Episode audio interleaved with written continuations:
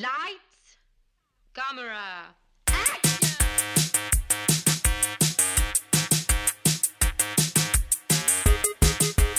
Aujourd'hui à l'émission Sling Blade, Happiness et le cinéma de Quentin Tarantino. Bienvenue à On Jase de film.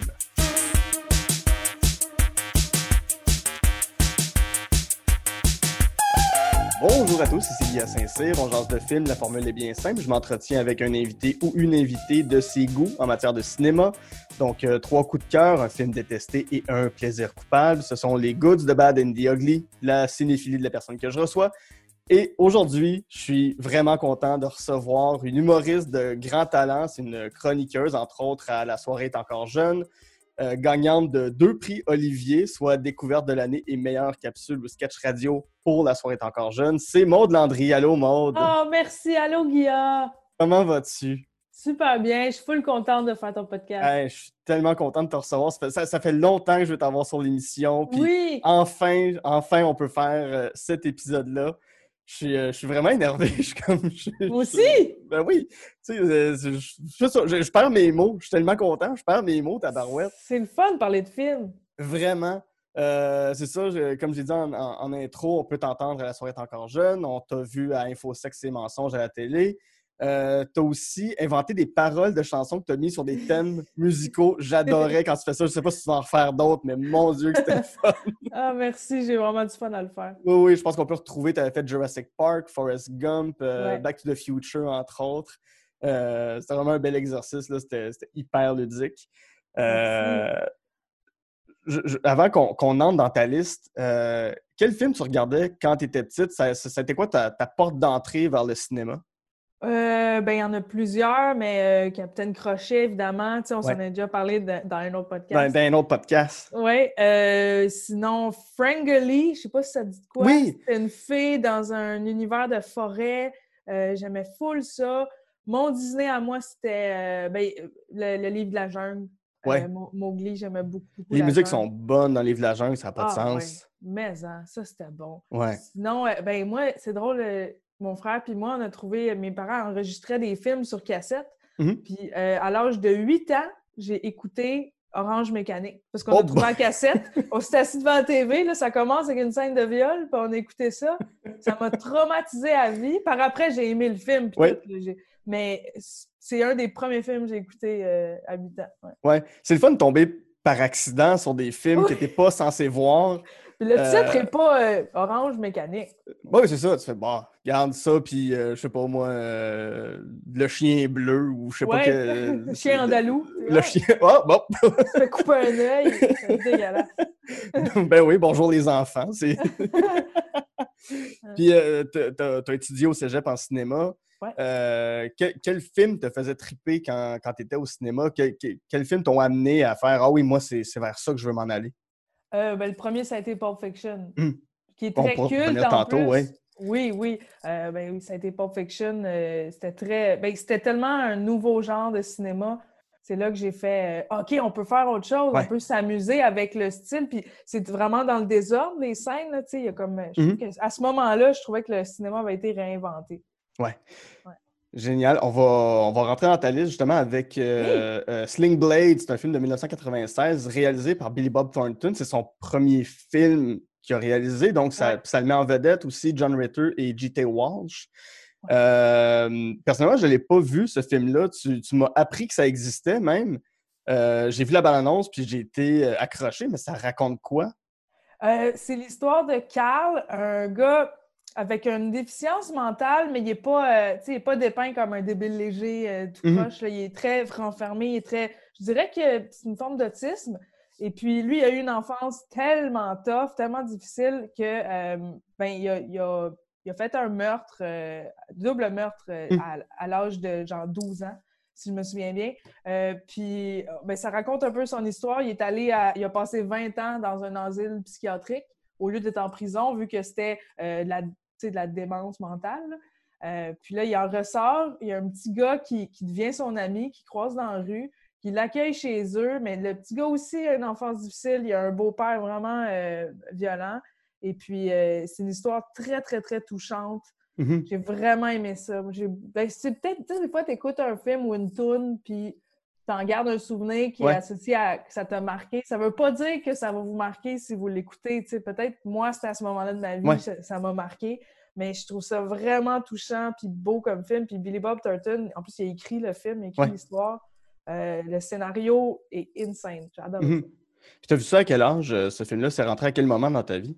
Euh, je dirais, euh, ouais, ça aussi, c'était avant d'aller en cinéma. J'ai écouté ça. J'ai trouvé la cassette. La première fois que je l'ai écouté, c'était en français. Hmm. J'en ai, usé la cassette. Là, je l'ai réécouté en anglais plus tard parce que je préfère les bandes originales. Mais euh, ça devait être 16 ans, peut-être. OK.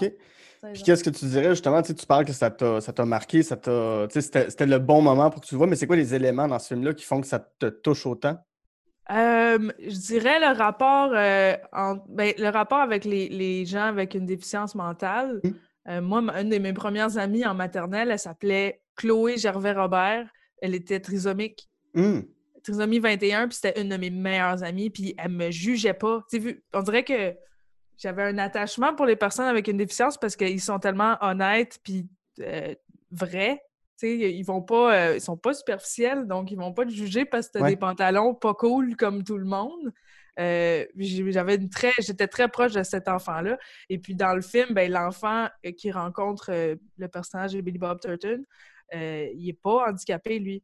Puis il, Mhm. il- il s'est beaucoup reconnu en lui euh, à travers ses souffrances, son enfance difficile. Puis je trouve que le film est très. euh, il y a beaucoup de subtilité. J'aime pas ça quand il garoche trop d'affaires d'en face. Le film est lent.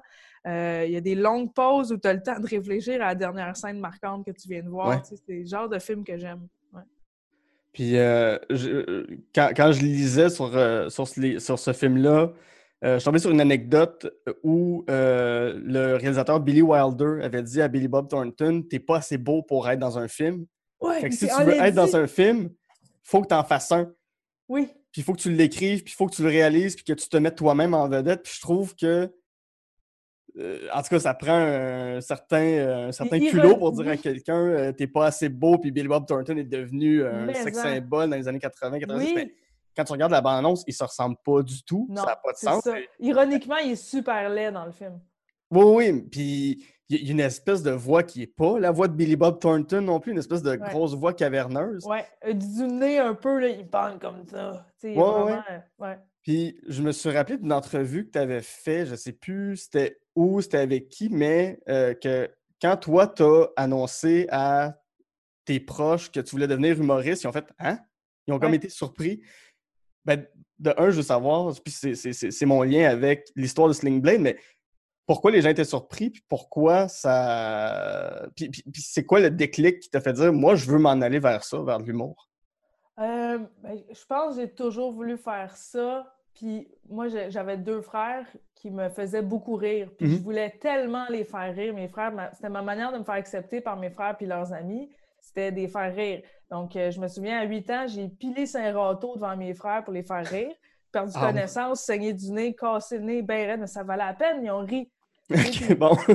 je faisais tout pour les faire rire, mais euh, en, mettons, euh, socialement avec les autres amis, j'étais plus, euh, j'étais plus comme dans, ma, dans ma petite cachette, je faisais mes affaires, mais je consommais beaucoup d'humour. Donc, c'est pour ça que j'imagine le monde ne l'a pas remarqué parce que j'écoutais plus d'humour que j'en faisais à l'époque. J'étais Mhm. j'écrivais beaucoup, mais je montrais jamais mes textes aux autres. tu sais.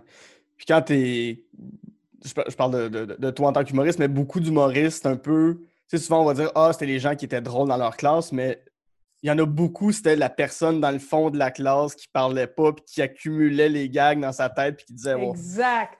J'aurais pu répondre ça, mais il y a- l'espèce de timidité. T'étais étais plus ce genre de personne-là, ce que j'en comprends. Exactement, oui, j'étais la petite bolle là, qui avait, euh, qui fait, je faisais mes devoirs en classe euh, pendant qu'il expliquait le devoir. J'aimais, vraiment l'école. euh, J'étais un peu, tu sais, une grosse nerd, le rat de bibliothèque. Ouais. Je parlais pas beaucoup. C'est au secondaire que j'ai commencé à devenir un peu plus funny parce que l'impro est arrivé, donc Oui. je me permettais. C'était comme rendu cool d'être drôle. Mais euh, oui, c'est exactement ça. Moi, j'étais la personne la- lay- low profile, lay back, qui regardait tout ça, puis qui, je trouvais des affaires drôles que je savais que si je le callais out, Mhm. hey, ça c'est drôle, c'est pas tout le monde qui allait le comprendre. J'étais comme dans Ouais. mon petit monde à moi. Puis euh, j'imagine l'humour, en tout cas, je pense, là, je sais pas pour toi si c'est ça, mais le, le secret en humour, c'est d'être capable de d'expliquer clairement qu'est-ce qui est drôle là-dedans. Pas nécessairement de l'expliquer, mais de, que ce soit assez clair pour que le monde fasse trouve la même affaire que toi drôle.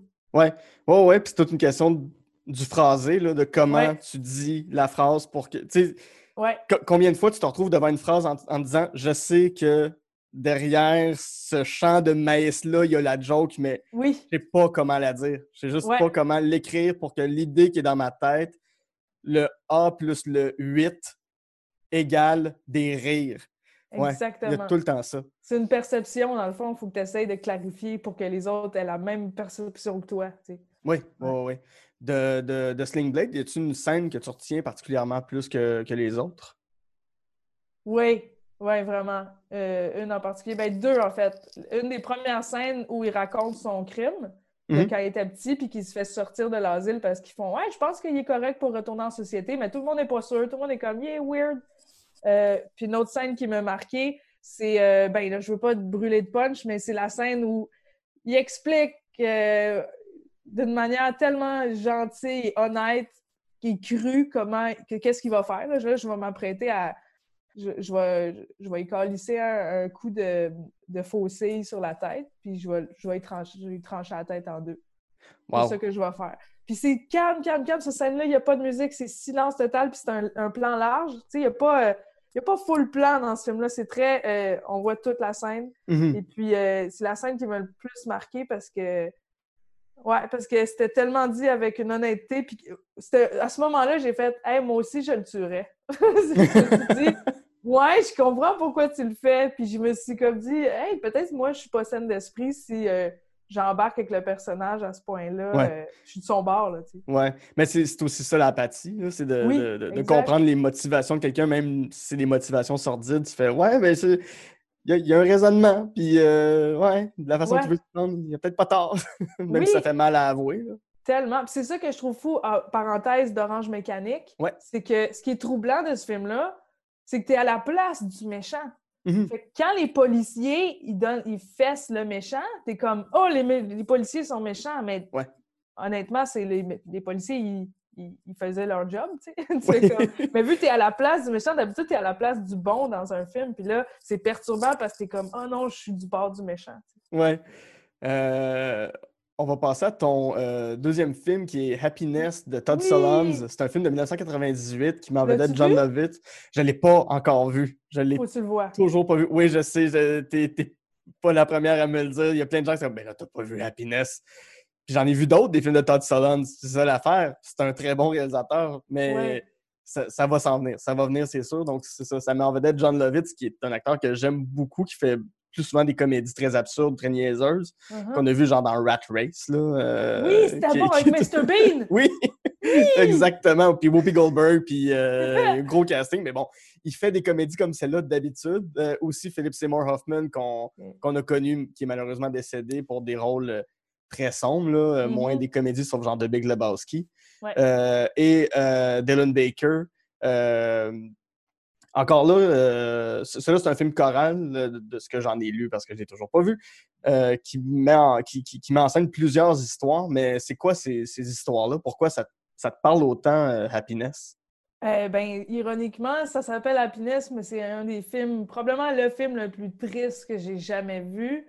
Mm-hmm. C'en est. Ah, c'est dur à écouter, c'est lourd, mais je ne sais pas comment, comment te, dire, parce qu'il n'y a rien de positif dans ce film-là. C'est une comédie noire. C'est une comédie noire, oui, oui. Le début super drôle. La première scène, c'est une rupture d'une fréquentation que ça ne marche pas. Les deux sont losers à mort. Puis la scène est dure à regarder. Le gars, il ne prend pas que la fille le laisse. Il se met à l'insulter au restaurant. Puis la fille, elle s'appelle Joy. c'est la fille la plus triste au monde. C'est lourd, sa vie. C'est pathétique. Elle se fait avoir par tout le monde. Il n'y a rien qui marche dans sa vie. Fait que je pense que c'est ça. Il y a quelque chose de. Tu sais, on, va rire des affaires tristes parce que ça nous arrive pas, peut-être. Mais euh, je trouvais que ce film-là était d'une tristesse là, tellement bien aiguisée. C'était tellement mm-hmm. bon. Puis c'est bizarre parce que je suis tombée sur ce film-là par hasard euh, quand j'allais à la bibliothèque, quand j'étais au début secondaire je me tenais à la bibliothèque. Puis il y avait une section, une petite rangée, c'était juste des films d'auteurs. Euh, puis tu fais louer des films comme au club vidéo, mais c'était comme un Mhm. livre. Puis je suis tombée là-dessus, j'ai vu, c'était comme la couverture, c'est très dessin animé. Ouais, ouais, Les personnages sont en bonhomme, puis je me suis dit, hey, ça a l'air sympatoche comme film. Finalement, j'ai fini en demi-heure- une demi-heure en silence à regarder ça, à faire comme, qu'est-ce que je viens de vivre? Il y a une histoire de pédophilie là-dedans qui est, c'est un père pédophile. Ouais. Ton gars, il demande, toi, tu me toucherais-tu? Tu sais? Que c'est vraiment lourd. Ouais, c'est, un ouais. bon, c'est un bon film à regarder, mais vous allez être tout croche après. Ouais. As-tu aussi là-dedans une, une scène qui, où genre, ben, j'ai l'impression que tu viens de me décrire un peu la scène qui te marque le plus, mais que- qu'est-ce qui te marque de ce film-là à ce point-là? Euh, ben, il y a cette scène-là. Euh, c'est, jamais ça a été abordé comme ça, la pédophilie, Mhm. du point de vue du père de famille qui est comme qui, a l'air pris avec cette, euh, cette rage en lui d'agresser un petit gars, mais là, Mhm. il, il se prépare. Puis moi, la- ah, je dirais que la scène que j'ai bien aimée, c'est quand il, il, il essaye de quoi? Il essaye un plan, là. Il, empoisonne le petit gars en lui donnant un sandwich, qui est l'ami de son fils Ouais. il met du, met- comme il, ouvre une pilule. Puis tu sais, tu vois comment il prévoit son affaire, mais ça marche pas. Le petit gars, il a pas faim, il veut pas son sandwich. Que, il est comme ah merde, là, mais t'es sûr que tu vas faire un sandwich? Puis il est pas, tu sais, puis il, il a pas, euh, il a pas l'air méchant le père. C'est ça qui est Ouais. fou, c'est que moi, je j'ai rien pour les pédophiles. Là, je défends aucun pédophile, mais Mhm. pas- encore une fois, t'es du bord de, t'es de son bord, puis t'es comme ah ah, c'est plate qu'ils se sentent de même, tu sais. Ouais. C'est qu'une espèce de nuance sur ce qu'il vit. C'est ce que, tu c'est pas, pas juste on va le condamner, c'est. Il vit des choses qu'il faudrait qu'il soit pris en charge. J'ai j'ai l'impression Ouais. de ce que tu m'en dis. Exactement. Ouais.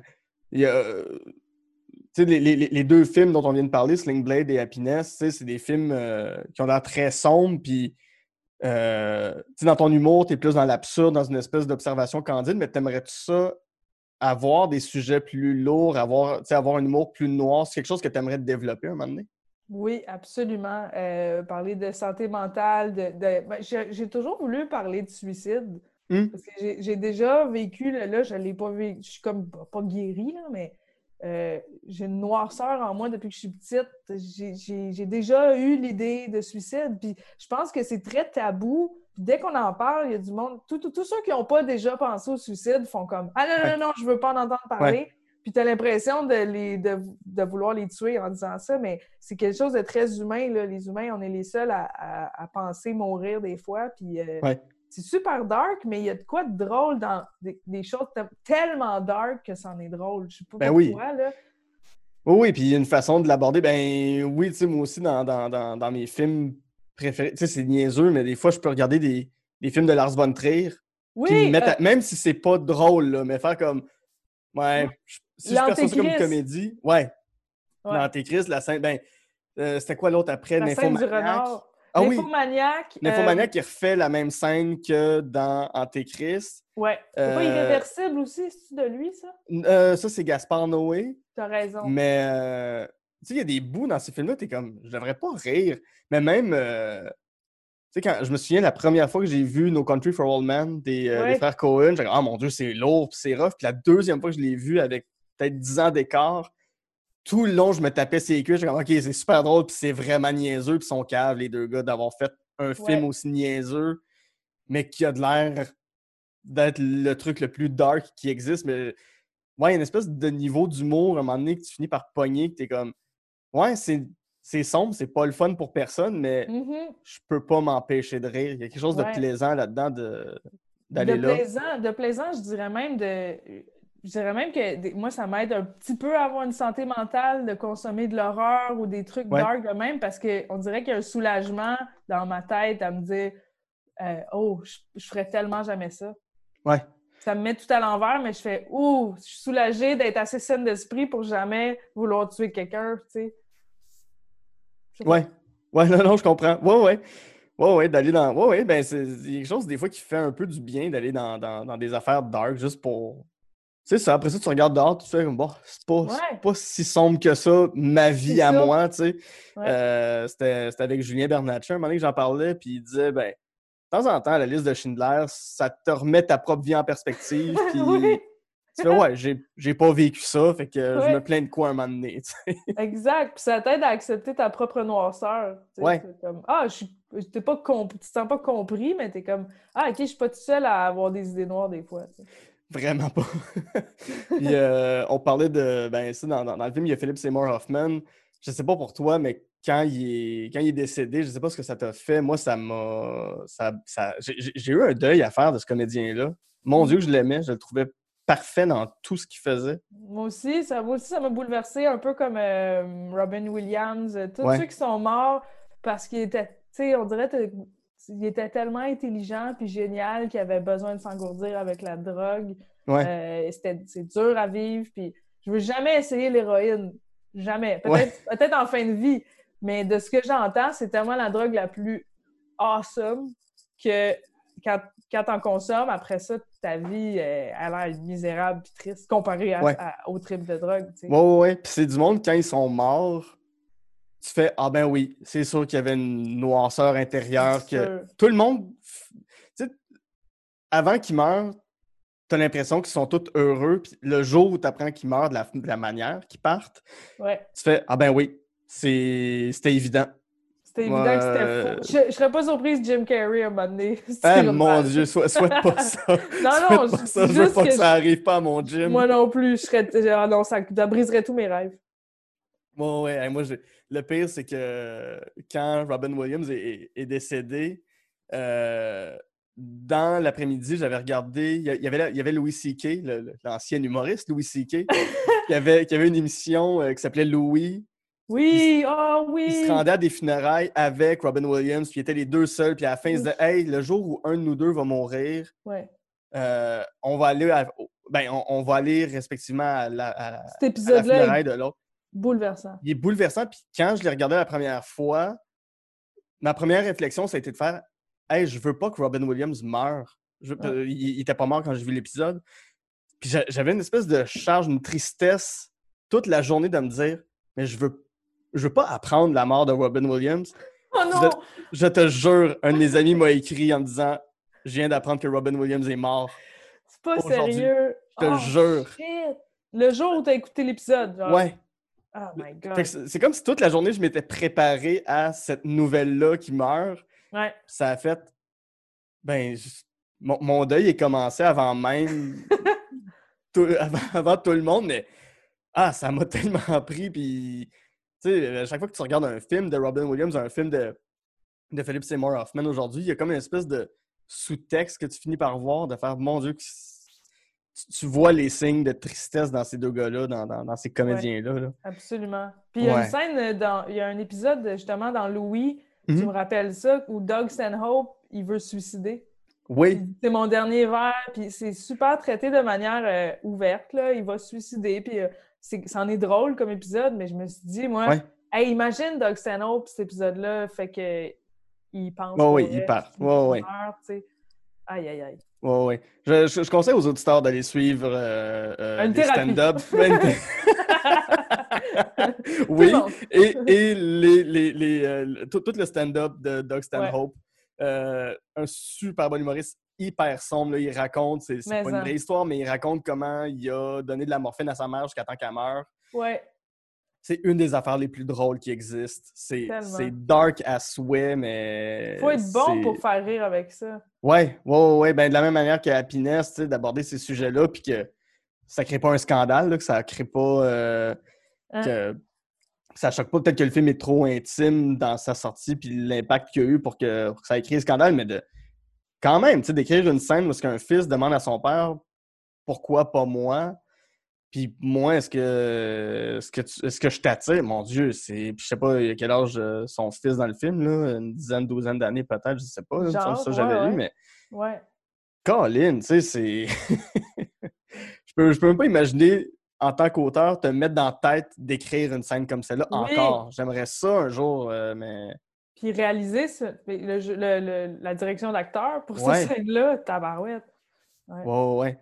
Hey, on va passer à ton, à ton prochain sujet parce que c'est pas un film, mais c'est le cinéma de Tarantino qui Oui. s'échelonne depuis 1992, donc depuis presque 30 ans.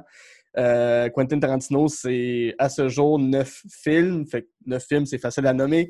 Mhm. Reservoir Dogs, Pulp Fiction, Jackie Brown, Kill Bill 1 et 2, Dead Proof, Inglourious Bastards, Django Unchained, The Hateful Eight et Once Upon a Time in Hollywood sont tous écrits devant moi, je dis pas ça de mémoire. comment t'as. Ben. Ouais, c'est- arrivé comment dans ta vie, Tarantino? Euh, c'est ben, c'est d'abord Pulp Fiction.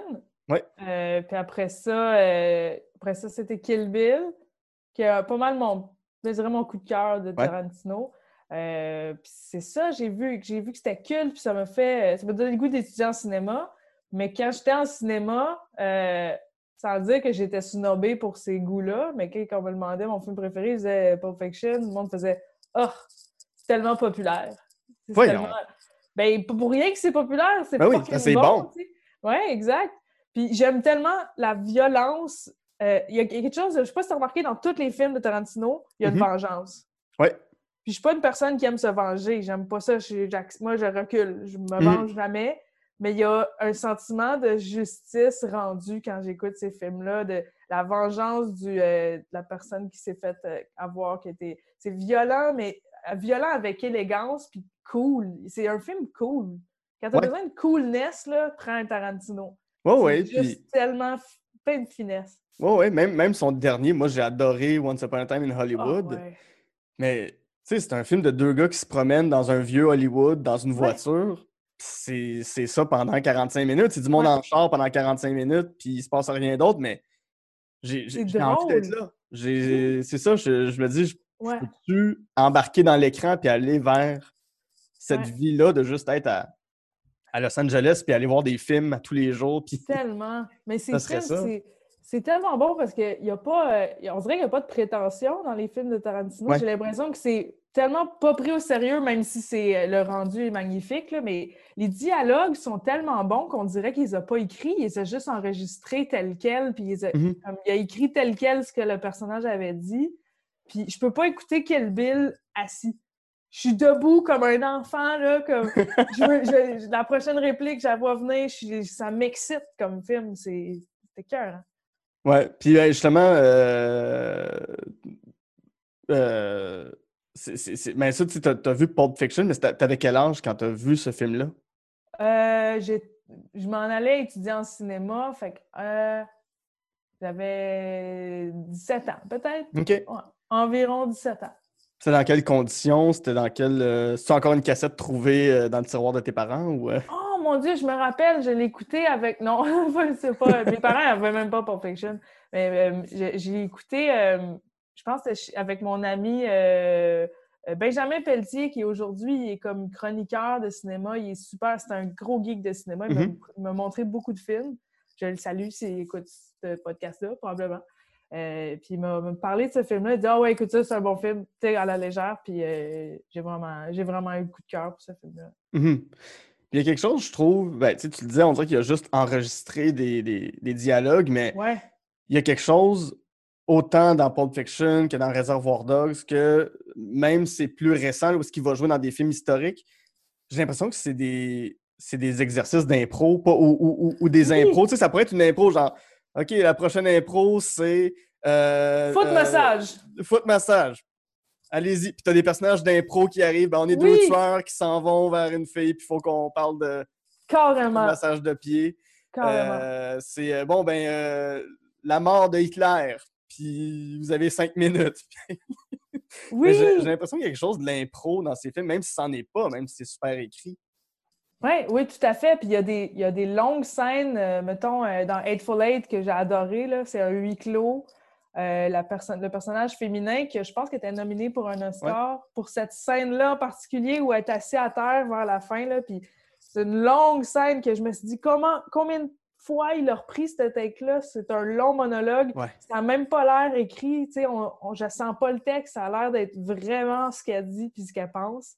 Ouais. C'est, euh, c'est, ouais, c'est, je sais pas c'est quoi sa relation avec ses comédiens. Puis, en plus, il y a beaucoup amené de, de personnes noires au cinéma. là. Il y en a au moins 15 par film. Puis, euh, ouais, ouais. C'est bien. euh, c'est, on dirait de l'impro. comme tu dis. Mhm. Puis faire découvrir aussi, il nous a fait découvrir Christophe Waltz, qui est la plus Belle Oui. découverte d'acteur de la dernière décennie, mon Dieu. Ah, un homme charmant, tellement, ouais. tellement distingué. Ouais. C'est le genre de film que, tu n'importe lequel, je trouve, de ces films, tu peux juste le mettre. Ouais. Fait comme, ouais, je, je peux partir, je, peux, je, je vais le regarder, mais tu sais, je peux partir un 5 minutes, aller faire autre chose, je vais revenir, puis je vais toujours avoir un plaisir à, Ouais. à ce que ça joue, à ce que ce soit là. C'est pas plate. Non, C'est jamais euh, plate. Ouais, il y a toujours, c'est ça, c'est un, un, c'est un party à chaque fois, puis chaque fois qu'il sort un nouveau film, c'est un, c'est un, c'est un petit Oui. événement, là. À chaque fois, euh, on se garoche pour aller les voir tout le monde, là. Ouais. euh. Même ces films qu'il a fait avec euh, Robert, voyons. euh, euh, Rodriguez. Oui, avec Robert Rodriguez comme From Dust Till Down, Planète Ouais. Terreur. il y avait aussi, c'est lequel qu'il a fait avec Planète Terreur? Qui était, Dead Proof. Dead Proof, c'est un excellent film. Ouais, Il, que... il joue dans ses films, ça aussi, j'aime Ouais, ça. ouais, ouais. Il, se donne toujours un mauvais rôle. ouais, ouais, c'est toujours un gars qui, qui va mourir ou un gars qui. ouais. Une espèce de déchet à côté d'un bar ou. euh, Puis il y a toujours un fétichiste du pied dans chaque film, tout le temps, partout. tout le temps. Ouais, ouais. J'en avais parlé, je sais pas si tu, euh, si tu la connais, Nadine Mathurin. euh, Oui. une- On, on avait parlé euh, aussi des films de Tarantino, mais quand Once Upon a Time in Hollywood est sorti, elle, elle l'avait pas encore vu. Puis j'y avais écrit Brad Pitt dans, euh, dans Once Upon a Time in, in Hollywood. Oh my God. Je je suis pas attirant vers les hommes, j'ai pas, j'ai pas, j'ai pas cette attirance-là dans la vie, mais Brad Pitt sur le toit qui enlève son t-shirt, toute fait la salle, mais toute la salle, puis j'étais avec un de mes amis qui est cascadeur, puis tout le monde ensemble a fait Ah, mhm. Ah, c'est un homme à marier, il est tellement cool, Brad Pitt. Ouais. Ouais, ouais. Mais c'est ça, je sais pas comment. Ben, tu sais, Brad Pitt est cool en partant, mais Mais on dirait qu'il ces euh, personnages-là sont cool. Tout Oui, puis Brad Pitt, il sait pas qu'il est beau. C'est ça qui le rend beau. On dirait qu'il s'en Mm. rend pas compte ou il, il joue pas là-dessus. Il est plus Ouais. que beau. Il, est- ouais. Il ouais. pourrait être laid qui serait beau pareil avec cette personnalité-là. tu sais. Ouais, mais tu sais, même John Travolta, euh, je suis pas, je suis pas en train de dire qu'il est nécessairement beau dans, dans, dans Pulp Fiction, mais il, il a juste l'air cool, il a juste l'air d'être. tu sais, il, il- revient d'Europe, il s'en fout, tout le temps gelé sur l'héroïne lui aussi. Euh, puis ça m'a pris du temps avant de comprendre. Je pense, je pense que c'est il y a deux ans quand j'ai regardé Pulp Fiction pour la euh, 30e fois dans ma vie. Peut-être que quand Mia Wallace euh, sniff, Ouais. ah, c'est pas de la coke, c'était de l'héroïne. Ouais. Ça- mais ça m'a pris 12 ans avant de comprendre cette affaire. Tu pensais que la coke faisait cet effet-là après Ouais, quelques verres et un milkshake? Ouais. Oui, oui, puis c'est l'affaire qui me fait le plus peur au monde, la cocaïne. là, My God, je veux jamais toucher à ça. Je, je vois trop de gens qui Mhm. sont là-dessus, puis je suis comme, Ah, non, jamais Ah de la vie. C'est un cercle vicieux. Ah mon Dieu, ça n'a pas de l'air de fun. Mais les films sont si drôles, là. Ouais. C'est tellement dark, puis il se passe des affaires dégueulasses, c'est violent au bout, mais je suis crampée tout le film à cause de la situation. Ouais. Puis, tu sais, quand tu le vois dans la vie, Tarantino, il a, il a pas de l'air du gars qui, qui a l'air de triper lui-même avec la violence ou à tenir un gun. Il a, il a juste l'air du gars qui, qui veut a s'enfermer chez eux, puis regarder des films, puis remettre ça dans d'autres films. Ouais. Ah, je, je, je, Mais je- ces films sont tellement. complets, il y a comme il y a tout dans ce film-là. Tu vois Ouais. la violence, il y en a, il y a, du- il y a de la tristesse, il y a, il y a de la couleur, il y a de la musique, elle est excellente. Puis il prend pas des tunes populaires, il prend des tunes qui a rendu populaires à cause de Mhm. ces films. Ouais. Ouais. Complètement. Euh, on, va, on va faire là-dessus une, une petite pause. euh, Oui. Puis au retour, ben, on va retrouver, euh, pour le pire, notre ami John Travolta avec Grease. On va découvrir que toi, le Summer Lovin', euh, ça Ah! te fait pas déhancher le bassin. Puis euh, en même temps, si ça te fait pas déhancher le bassin, c'est peut-être une bonne chose si tu es comme le personnage principal dans ton plaisir coupable, qui est la chèvre. Donc on reviendra avec euh, Oh! ces deux films-là. Tout, de Tout suite en finesse. Guilla. Ah, des fois, ça m'arrive. De, de- de- de la fine écriture. à tout de suite. À tout de suite.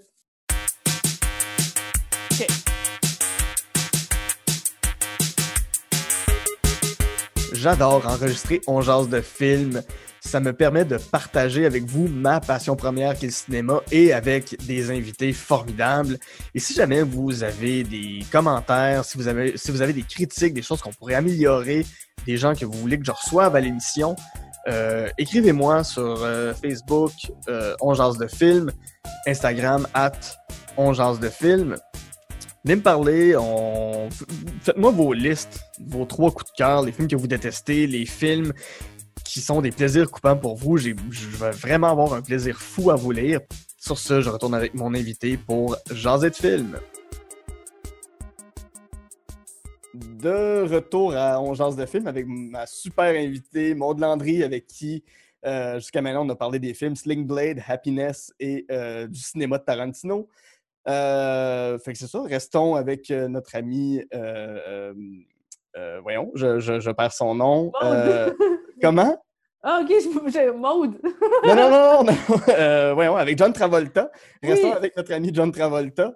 euh, pour parler de Grease, qui est le film que tu as détesté. C'est un film de 1978 Ouais. euh, de, de Randall Kleiser, euh, qui m'en vedette justement John Travolta et Olivia Newton-John.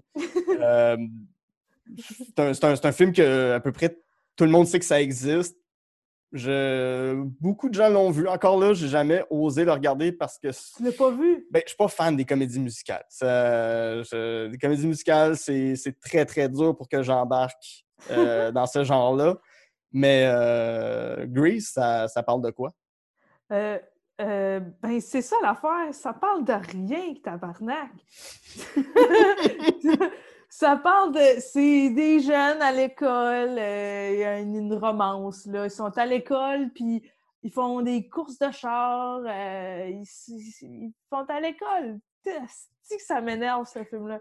Pour vrai, don't get me wrong, là, ne me méprenez pas. euh, j'ai- J'aime quand même quelques comédies musicales, puis je me surprends à taper du pied quand j'entends une tune de Grease, mettons, mais l'histoire, il n'y a pas d'histoire. Il se passe rien. Mhm. C'est un film tellement insipide, là. Ça, puis Footloose, ça m'enrage comment il se passe Ouais. rien. Les tunes veulent rien dire. C'est tellement... Il n'y a pas de profondeur dans ce film-là. Du début à la fin, je suis comme, mais oui, puis il m'en calisse. J'ai ce film-là. euh, ben, un, moment donné, je voulais le regarder, fait que j'avais lu un peu sur ce que c'était. Puis quand j'ai vu que c'était une gang de gars qui disaient à une fille, faut que tu changes pour qu'on t'aime, ben, ou un gars en particulier, faut que tu changes Ouais, pour que je t'aime, tellement. mais moi, je ferai jamais d'effort pour cha- de changer pour toi. J'ai fait, Ouais. Qu'est-ce Je que c'est quoi la pas, euh, morale de ce film-là? Il faut devenir cool? C'est quoi? ouais. Que la fille était super cool avant de rencontrer euh, Andy. Puis euh, là, il a fallu qu'elle devienne bitch un peu, puis qu'elle commence à fumer la cigarette, puis qu'elle s'habille sexy, puis qu'elle se frise les cheveux. Là, soudainement, c'est la plus cool d'école. Ben oui, ben j'imagine que dans les années 50, euh, fumer c'est cool, fait que Oui. faites-le les jeunes, tu sais. Mettez-vous du gel dans les cheveux, ça va être cool. Ah non, j'ai ça, ça. Ouais, ouais. Ça Mais y à a-tu- rien ben. Ouais, c'est ça. Ouais, en plus, ça, c'est mettre, euh, c'est de mettre de l'avant une relation qui a l'air ultra toxique. Là. Oui, Euh, c'est pas ultra là, là. toxique. Il la respecte pas, il est pas fin avec elle jusqu'à temps qu'elle devienne cool. C'est pas ça que tu veux dans la vie, là. Quelqu'un qui Ouais, t'aime pas pour quitter, là. Non, non, non. Ouais, ouais. Mais euh, au niveau des comédies musicales, y en a-tu qui, qui te rejoignent? Y en a-tu que t'aimes? euh, C'est quoi tes, tes comédies musicales de prédilection? C'est drôle, j'ai pensé à ça récemment. J'ai repensé à Moulin Rouge, Hum! puis je me suis dit, euh, je l'avais revu plus tard, puis j'ai- moi, j'ai j'ai tripé sur ce film-là quand j'étais plus jeune, puis en le revoyant, j'ai fait, eh, c'est un film de merde. Mais Ah ouais. je dirais que ce film-là est excellent quand tu as 16 ans, Mhm. Puis quand t'as 29, 28, 29, c'est un film de merde. Ouais. Ouais, ouais. Je me souviens à l'époque, je sais même pas pourquoi, parce que c'est pas, pas quelque chose qui me fait tant triper, mais je connaissais tout le medley euh, musical là, qui chante avec euh, Ouais, I Was Made for. Loving You. puis Moi tout ça. Je connaissais tout ce passage-là par cœur, puis à un moment donné, avec. quelqu'un l'a joué dans un party, puis j'étais comme, je le connais, je peux le faire. Ouais, Ça a pris trois tonnes, j'ai fait, non, non, on va arrêter plus cet bon. exercice-là, là, euh, ça, ça se passera pas finalement.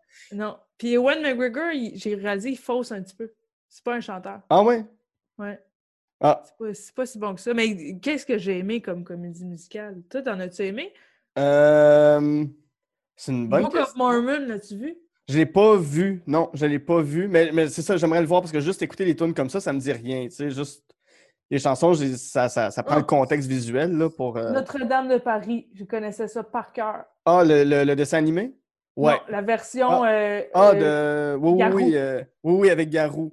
Ouais. Ouais, ça, j'aimais ça, mais euh, ouais, mais j'ai toujours un, un amour pour... euh, même, même Les Misérables. Les Misérables. Oh, Misérable, c'est ça. bon! les deux oui. versions, la version française, la version anglaise. Ouais, la euh, toune de. Gavroche, là, je l'aimais bien beaucoup. Ah oui, euh, Euh, c'est quoi c'est La faute à Voltaire. Ouais, je sais, ouais, ouais. ça me vient pas, mais C'est la faute à Rousseau si je fais un petit oiseau. Ouais, ouais. Ah oui, mon Dieu. Oui. Puis elle est pas dans la version anglaise, je pense. bon, on dirait que j'aime les comédies romantiques quand c'est vraiment tragique, Ouais. quand c'est quand c'est dark. Elle n'est pas dans la version française, hein? C'est quoi Euh, cha- euh, ouais, ouais. Ben, c'est la chanson de Gavroche, n'est pas dans la version anglaise, je, je crois. Je pense qu'ils l'ont. Ça- Ou sinon, pas dans- elle n'est pas dans le film, en tout cas. Dans le... T'as-tu vu le, le dernier film? Je l'avais vu à TV. Le, le plus récent avec Anna Tawai. Ouais, ouais, ouais, je l'ai vu au cinéma avec mon père. euh, T'as-tu aimé ça? Oui, oui, oui, oui, oui, oui, c'était venu me chercher. Il y a des bouts qui sont venus me chercher, mais parce que c'est c'est- c'est l'histoire des Misérables. Il y a quelque chose que. C'est triste au bout. Ah, ouais, ouais, ouais, mais c'est tellement. C'est ça, tu sais, c'est- l'histoire de Jean Valjean. tout le monde Ouais. voudrait être un Jean Valjean pour aller soulever Ouais. une, une charrette puis sauver du monde. Puis. euh, Ouais. prendre Fantine sous son aile, faire comme, oh oui, je vais t'aider. Ah mon Dieu, Je- je- Jean Valjean, t'es. Oh oui. C'est mon. C'est mon. euh, euh, année. Fin. Ouais, ça, c'est mon début des années 1800 boyfriend. C'est. J'adore, j'adore ce Ce personnage. boyfriend-là. Ben, euh, Est-ce que tu as lu Les Misérables? Moi, je ne l'ai pas lu de Victor Hugo, mais je, Je- pense que ce serait une, une belle chose à faire. Ouais, je, je l'ai ici. Je l'ai Ouais? souvent commencé. Ah ouais? jamais fini. Euh, mais tu sais, c'est- trois tomes qui font toutes euh, 500 pages. Ouais, c'est. Euh, ouais, ouais, ça a l'air d'une lecture ardue, là, mais euh, c'est ça. Je, je, je me rends jusqu'au bout parce que c'est pas dans, pas dans le film, c'est à peu près jamais dans les films, mais je me rends jusqu'au bout où Jean Valjean euh, se fait donner euh, des ustensiles puis de la coutellerie par, euh, par un curé parce que le curé le prend pitié puis dit oui, oui, tu peux partir avec ça. Fait que ça, ça permet de payer une caution pour pas qu'il se fasse arrêter. C'est à peu près 200, ben non, pas 200, mais c'est à peu près une centaine de pages. C'est juste ça. C'est juste je viens de te résumer, c'est c'est juste ça, Ah. mais il y a toute la profondeur, puis il y a tout. euh, Hey, ça vient de me pourquoi Jean. Valjean. J'avais un prof au secondaire qui s'appelait Monsieur Valjean, puis euh, tout le monde l'appelait Monsieur sais, là, je repense, c'est pas fin. Monsieur Eh non. Valjean, mais on faisait exprès de mal le dire. On faisait Monsieur Valjean, une question. Oh, pauvre Monsieur Valjean. Ben oui, Monsieur Valjean, pauvre lui. Par contre, c'est sûr que si. Parce que tout existe, s'il y a une version parodie pornographique des Misérables, Jean Valjean s'appelle Jean Valjean. C'est ouais. sûr, C'est Puis sûr. ma- Madame Pouniche, quelque chose de même. Ben oui. Euh, tu, tu voulais qu'on parle aussi d'un autre film que, que, que t'aimes pas. Je sais pas si c'est le Oui. film de la franchise, mais c'est Shrek. Oui, Euh, euh, ben, qui- j'hésitais vraiment, c'est égal avec Grease. là. Ouais, ouais. Mais qui devait être le film populaire quand, quand tu étais jeune. On a à peu près le même âge. Fait que Oui. c'était en 2000-2001, euh, Shrek, c'était partout. Oui, c'était partout. Puis moi, j'étais en tabarnak parce que Shrek est pas gentil. Hmm. C'est le personnage désagréable que. Comment ça, tout le monde veut être son ami? Ben, moi, si j'étais les autres, si j'étais l'âne, là, je ferais. là, Laisse faire. Tu veux pas être mon ami, tu veux pas avoir de fun. On essaie tous de t'aider. Puis de. Tu veux rester dans ta cabane puis chialer. Ben, reste là. Je le trouve vraiment. C'est un monstre, Shrek. Hmm. Pourquoi c'est un personnage le fun?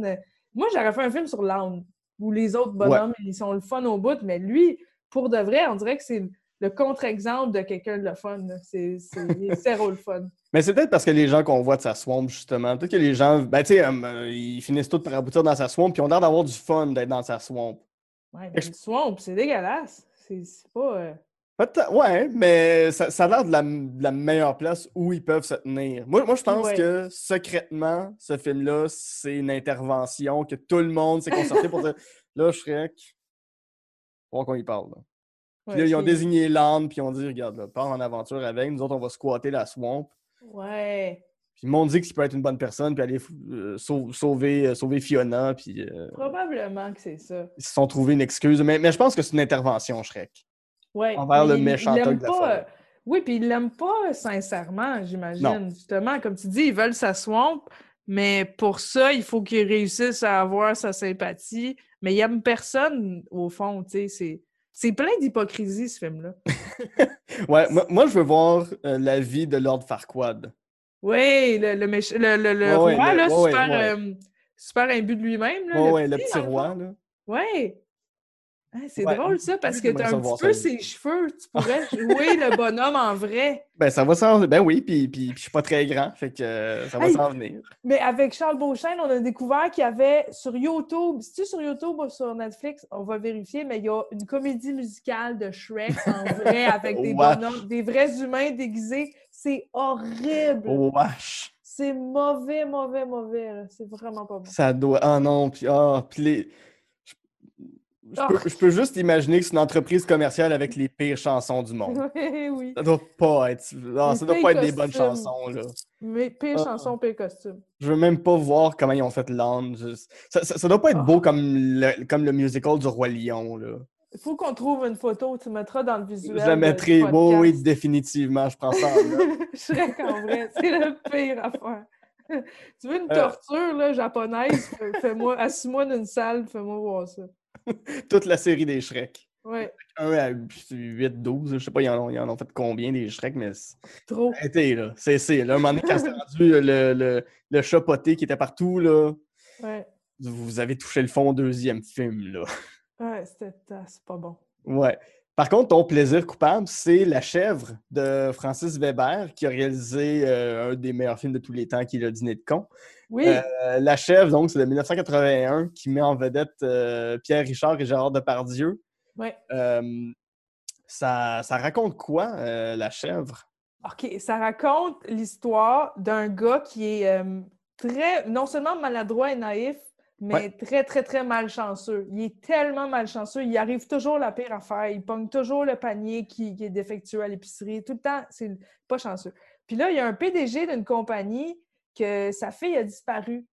Elle a été kidnappée dans Mhm. un pays euh, euh, dans le sud, au Mexique, je pense. Puis, euh, puis, puis c'est ça. Puis là, il essaie de la retrouver. Elle a été kidnappée, elle a disparu. Mais elle aussi, elle est super malchanceuse, comme euh, le personnage de Pierre Richard. Fait qu'il y a un gars de la compagnie qui il a une idée. Il se dit je vais, je vais matcher le, le détective, qui est Gérard Depardieu, quand il était mince et beau Oui. euh, avec, euh, avec le gars malchanceux. Puis on- là, ils se sont dit, ils vont tellement avoir les mêmes péripéties de malchance, comme la malchance va donner une chance, que ça va mener à retrouver la fille. Ouais. Puis je brûlerai pas de punch, mais tout se passe comme prévu. Comme prévu. mettons. Puis ce film-là, mais mettons, moi j'ai beaucoup entendu parler du Dîner de con, puis c'est très très drôle comme film, puis vu que c'est le même réalisateur, Ouais. c'est un autre film très très drôle à écouter. Ça a bien et mal vieilli, mais c'est une comédie, la musique est bonne, c'est tellement nommé Ouais. comme film. Pierre Richard est charmant là-dedans. Ah, il est vraiment le fun à regarder. Moi, j'aime beaucoup le moment où est-ce qu'il rentre dans, dans- dans une salle de conférence, Oui! puis le millionnaire a déboîté une des chaises, puis il a fait « On va voir si c'est l'homme le plus malchanceux du monde. » Il y a genre 50 chaises dans la pièce. Assieds-toi! S'il est malchanceux, il va choisir la chaise qui est pas là-bas. Puis, tu vois qu'il en regarde une coupe avant. Alors, Ouais, je pense qu'il s'assoit, puis évidemment, c'est la chaise qui est pétée. Là. Ah, puis c'est une, tellement une bonne cascade, comment, comment il tombe, là, ça fait juste crac-crac. Il- Ouais, oui. Oui, bon. oui, oui, ça n'a pas l'air à faire mal, mais ça a l'air d'être humiliant comme chute. Ouais. Ouais, ben, on dirait, là, Pierre Richard, c'est un pantin. Il peut Ouais. faire toutes sortes de cascades, puis comme tu dis, il n'a pas l'air de se faire mal. On dirait que c'est juste naturellement tombé comme un clown. Ouais, ouais, ça. euh, pantin. Ouais, ouais, puis là-dedans, ben, il s'en donne encore joie, mais tu sais, des films comme, euh, je sais pas si t'as vu Le Jouet ou est-ce que c'est la même chose. Oui, là, exact. Il, il- il- il joue le jouet d'un petit garçon parce que le petit garçon veut lui comme jouet. Ouais, c'est la prémisse la plus incongrue, mais. c'est- c'est bon ce film-là aussi. Je l'ai vraiment Oui, oui, mais c'est le fun des films de Pierre Richard. là. Pour vrai, euh, les films qu'il a fait avec Depardieu là, sont, sont savoureux, Les Compères et compagnie. là. Ouais, ouais. C'est- tous des films qui sont super le fun. Il est un peu orgueilleux, c'est ça qui est le fun, c'est qu'il aime pas ça se faire rire de lui, fait qu'il veut se battre en plus. Ouais, ouais, c'est parfait. ouais. Il y, a- il une phrase de Pierre Richard que, que je sors souvent, c'est justement c'est dans le film Les Compères où est-ce qu'il fait un, un- un prof d'école, mais tu sais, le genre de prof, ben, un peu comme Jean Valjean, là, qui fait rire de lui Oui. par, par les étudiants. Puis à chaque fois qu'il fait rire de lui par du monde, il fait juste dire Eh, ça c'est le chahut. C'est le Hey, chahut. c'est c'est chahut. C'est le chahut. Puis, je sais pas pourquoi, mais quand j'entends genre une voiture de police, des pompiers, n'importe quoi, je suis comme ça c'est le chahut. C'est drôle. J'adore dire cette phrase-là. Euh, Es-tu quelqu'un qui est, qui est malchanceuse ou qui, qui- qui est un peu la chèvre dans la vie? T'as-tu as-tu de la difficulté à tenir des objets sans, puis les garder euh, intacts?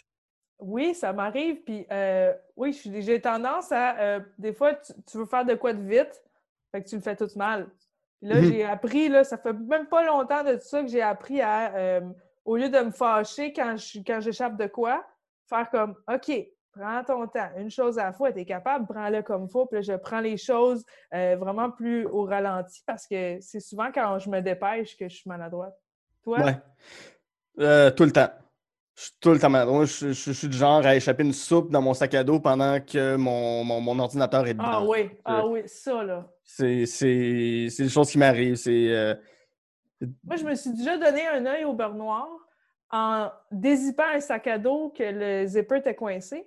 Je me Mhm. suis envoyé mon, mon propre poing dans l'œil. Œil au beurre noir. Wow! Euh, ça m'est déjà arrivé pendant un été euh, à trois semaines d'intervalle de briser euh, mon vélo de la même façon au même endroit les deux fois. Euh, la première fois, je suis rentré dans une voiture. Fait que c'est la fourche avant qui a, qui a, qui a croché vers l'intérieur. Fait qu'il a fallu que je paye les dommages et intérêts sur la voiture. Tu sais, quand t'as. Genre, t'es t'es à ta première job, t'as euh, Oh non! t'as- t'as 17 ans, puis il faut que tu payes les réparations. 300 c'est une somme colossale. Puis le, le- la personne euh, propriétaire de la cool, voiture, elle était ah, cool. il était cool? Au moins Ouais, ça. ouais, au moins. c'est- ah. Puis c'est ça, trois semaines après, mon oncle m'a donné un vélo. Puis trois semaines après, j'ai pas vu. Ben, je, je, je, je- pédalais la nuit, là, j'en revenais de chez un ami, puis euh, j'avais pas vu qu'il y avait de la construction, mais au même endroit où, genre dans le même. Dans, le même kilomètre carré, là. J'ai pas vu qu'il y avait de la, construction, puis mon vélo est juste rentré dans le trou qu'il y avait dans le sol, puis encore là, ma- la, la, la fourche de mon vélo a croché vers l'intérieur. Je vais bon, ben, c'est- Ah! Mais on dirait pour une scène de. C'est drôle parce qu'on dirait une scène de Pierre Richard. Ouais, Je pense Ouais, au ouais, début ouais. de la chèvre, il tombe d'un trou de même pense parce que qu'il oui. regarde une fille passer. puis- Je pense que oui, mais c'est c'est toujours ça. C'est toujours des, des, des accidents niaiseux de genre. C'était fait, t'aurais pu le faire comme faux, mais tu l'as fait tout croche. Ben, c'est ça. Tu sais, je- tu fais de la cuisine, tu te coupes avec un couteau. tu- C'est toujours quelque chose qui arrive de même, là, mais euh, Ouais. bon, tu sais, il faut juste en rire. Exact. Les films, la, la chèvre est là pour ça. Oui, oui, oui. Puis là, j'ai le goût de le regarder encore, la Ah, chèvre, c'est un mon film Dieu. tellement réconfortant, là. Oui, oui, oui, ça fait du bien.